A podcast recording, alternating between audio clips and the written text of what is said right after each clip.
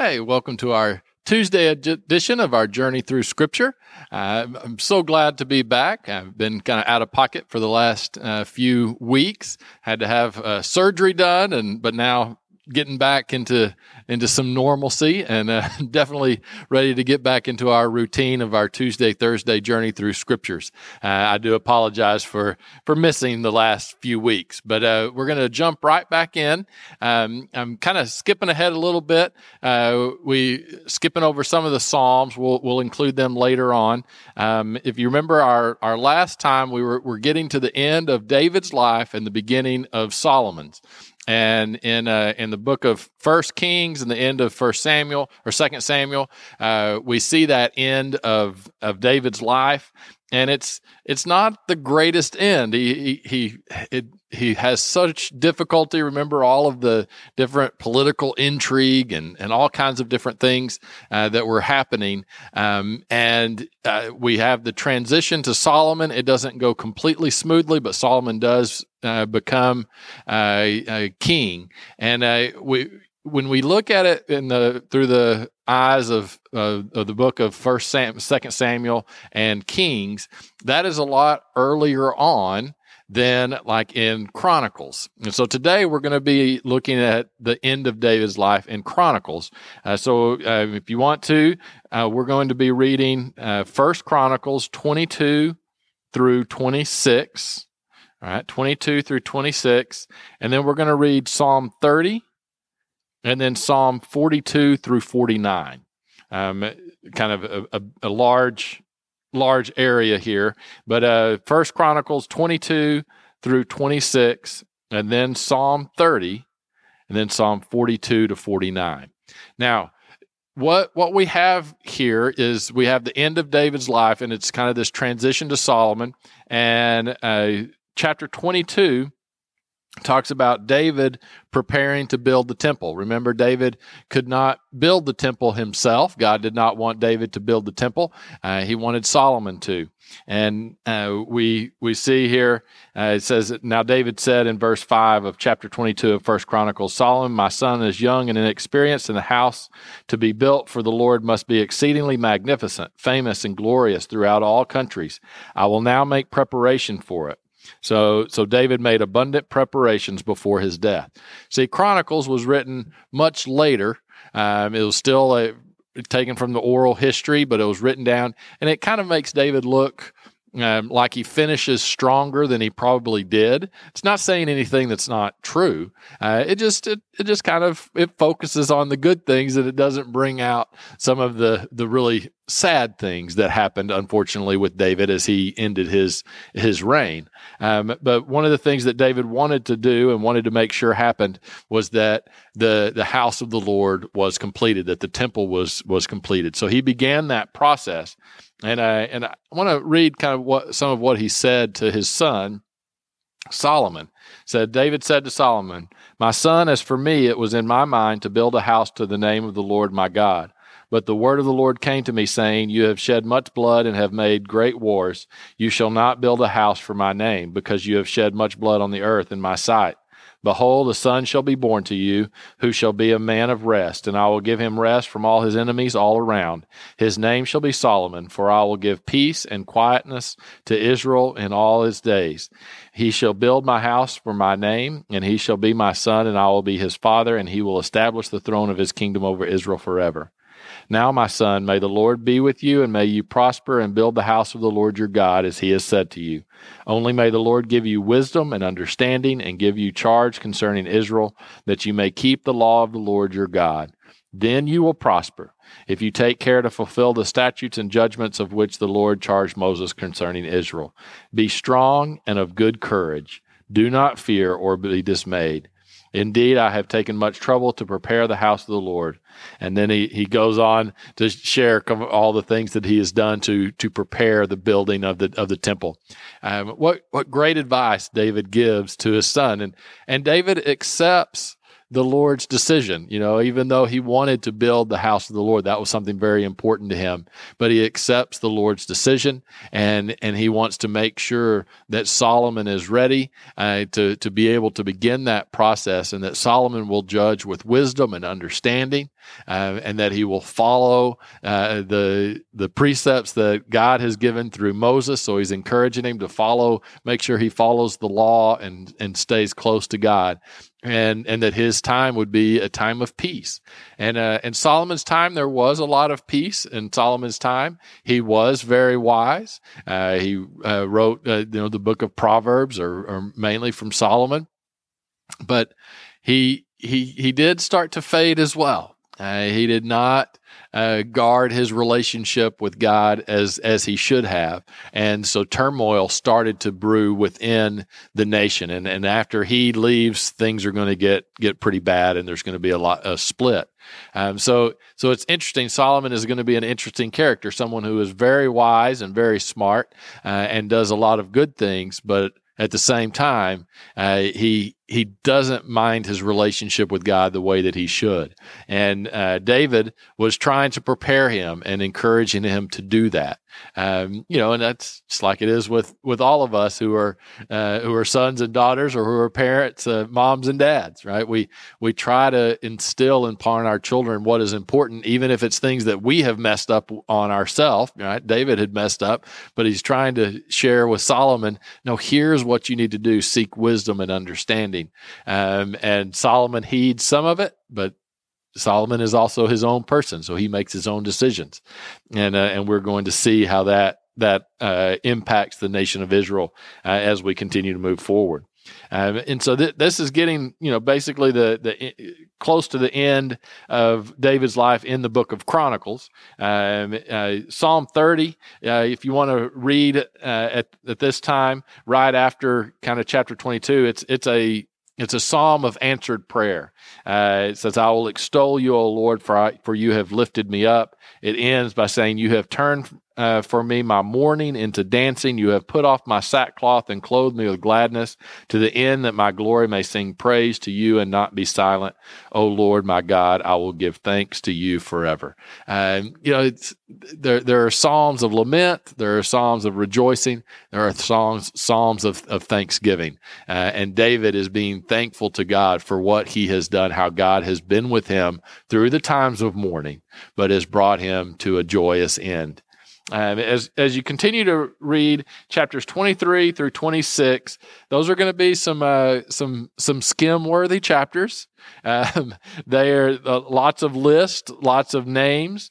Um, it, it, talks about how the people are going to be divided so that they can worship God. How they are going to uh, to work at the temple. Um, kind of the different roles that that are going to be set before them. So we have the division of the Levites. We have the division of the priest, um, the musicians uh, in chapter 25 uh, and then in chapter 26 we have the gatekeepers. So so david is kind of laying out uh, you know how they will manage the temple and jerusalem uh, especially in regards to how they're going to do this in order to worship god. Um, and so there's a, a very real reason that the chroniclers were uh, thought that this was important because this this showed how important the worship of God was, how the managing of the temple, the managing of the city of Jerusalem, uh, how all of that was um, to the nation of Israel, and how they were uh, to uh, to make sure that that worship was done in an orderly fashion. And, and here were the groups of people uh, from the from the the Levites that were the priests and the Levites and the uh, gatekeepers and the musicians. Had, they all had a role to play, and and so we see that throughout through uh, that chapters 23 through 26. Uh, in chapter 26, one of the the groups of the gatekeepers are the Korahites or the sons of Korah. Um, and it, and it's interesting the the psalms that we're going to read we're going to i want to read chapters uh, psalm 42 through 49 all of these say that they are psalms of the sons of Korah. So the sons of Korah are gatekeepers, um, and and they are uh, there at the different gates of the city. Uh, but also, obviously, they had something to do with worship, and and the sons of Korah um, were responsible for many of these psalms. You'll you will recognize some of these psalms. Uh, psalms 42 through uh, 49. Uh, many of them are very familiar. Uh, we look at Psalm 42. Uh, it says. Uh, um, as the deer pants for the water, so my soul pants for you, O God. My soul thirsts for you, for the living God. Right? When shall I come and appear before God? My t- tears have been my food day and night, while they continually say to me, Where is your God? right? This is a person crying out to God that has a heart for God, but yet is going through difficult circumstances and is needing relief, and that he is nearly being taunted by others, saying, Where is your God? Uh, then in, in, verse 5, why are you cast down, O my soul, and why are you disquieted within me? Hope in God, for I shall yet praise him for the help of his countenance. And it's interesting. So it talks about these things, and it it reflects that the the psalmist, uh, the sons of Korah, that they're as they're talking about these difficult times that they have, times when they feel downcast.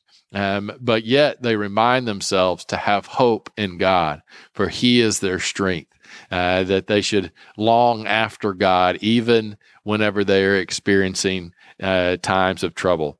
Uh, it, it continues on, verse 9 I will say to God, my rock, why have you forgotten me? Why do I go on mourning because of the oppression of my enemy?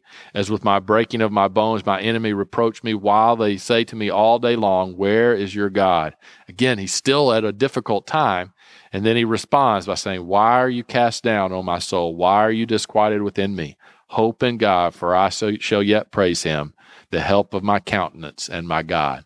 Right? So he he feels disconnected. He feels like God is away, but he can he uh, challenges that, if you will, with the truth that he he he can put his hope in God, that God will be with him. And you know, we're going to have those times that we don't feel close to God. It doesn't mean that He's far from us. It doesn't mean that we're doing anything wrong. Sometimes that is what is what happens in life. And it's important that we do not let our emotions take us to a dark place, but that we continue to remind ourselves to put our hope in God uh, and that He will bring us out of those difficult places. Psalm 43 uh, kind of continues that that theme. Uh, Psalm 44 um, it, uh, talks a lot about uh, re- redemption, and it is it is a, a, dark psalm um, that um, is acknowledging kind of that sometimes God has uh, does that there is punishment that that uh, we can rebel and we can be uh, move ourselves away from God. And then uh, at the very end in verse twenty three it says, "Awake! Why do you sleep, O Lord? Arise! Do not cast us off forever. Why do you hide your face and forget our affliction and our oppression? For our soul is bound da- bowed down to the dust, our body clings to the ground. Arise for our help and redeem us in your mercy's sake. Right, so it's it's at this place where they are going through difficult times. Some of it may be on because of their own fault, and they are they are crying on God for forgiveness to remember them uh, that He will turn their, His His eyes upon him uh, upon them. Uh, these are important psalms um, for us to to read because it, it does remind us that we're not always going to feel like everything is going great right? Life isn't always going to be going smoothly. There's going to always be bumps along the way. Uh, and sometimes we feel like god isn't there but that that's not because he he's missing. That's not because he's not paying attention. That's just the state of the world that we are in. Um, and it's okay to cry out to him and ask him and say, God, it feels like you're not paying attention, but always remembering who God is, that God is faithful, that he is faithful to us. Um, Psalm 45 is, is just a, a, a, worship of who God is, right? It's just extolling. Uh, it's it's nearly a love letter uh, uh, to God. I encourage you to read through Psalm 45. Psalm 46, one of my favorites. It says, "God is our refuge and our strength, a very present help in times of trouble." Therefore, we will not fear. Even though the earth be removed, the mountains be carried into the midst of the sea, though its waters roar and be troubled, though the mountains shake with its swelling. Right. So even though all of that may be happening, what dramatic language that the world is falling apart, which, you know, there's a lot of things going on in the world right now. Right. But God is our refuge and our strength. He is a present help in times of trouble. And it continues to go on in verse 10 says, Be still and know that I am God. I will be exalted among the nations. I will be exalted in all the earth. Right? So sometimes when we start getting overwhelmed with all that's going on around us, we need to be intentional about being still, remembering that He is God. Psalm 47 is a, is a praise to God. Clap your hands, all you people. Shout to God with the voice of triumph right? Just just praising God for who He is. That needs to be part of our uh, of, of our daily life as well, where we we do cry out to God, but we praise God as well. We acknowledge who He is, what He has done. Um, Psalm uh, 48 and uh, and 49 kind of uh, continue uh, those uh, the the glory of God in in uh, in Zion and and um, Psalm 48, um, you know, talks about, uh, you know, his, his glory, his holiness. And then Psalm 49 is actually kind of like a proverb. It's, it's, it's a, a why should I fear the days of evil when the iniquity at my heels surround me? Those who trust in their wealth and boast in the multitude of their riches, none of them can, them can by any means redeem his brother, nor give to God a ransom for him right? Uh, for their redemption of their souls is costly, and it shall cease forever. That that should be continued to live eternally and not see the pit. For he sees wise men die, likewise the fool and the senseless person perish, uh, and leave their wealth to others. Right? It's it's very similar to some of this. Uh, proverbs that we see about wisdom. So some of the psalms have a variety of, of themes and topics to them. Psalm 49 is uh, is is one that is uh, definitely um, like one of the proverbs and talks about wisdom.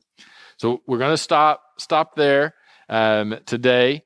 Um, we're going to go ahead and continue in uh, Chronicles. So if you want to read for Thursday, uh, Chronicles uh, 26 through 29.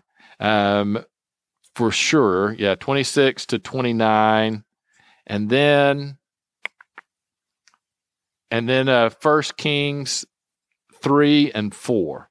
So First Chronicles 26 through 29 and First Kings 3 through 4. All right? So we will we will pick up uh, there on Thursday and uh, so look forward to getting back into the swing of things and into the routine. And we will we will continue on uh, our chronological uh, look and and journey through the scripture. All right, we'll see you on Thursday.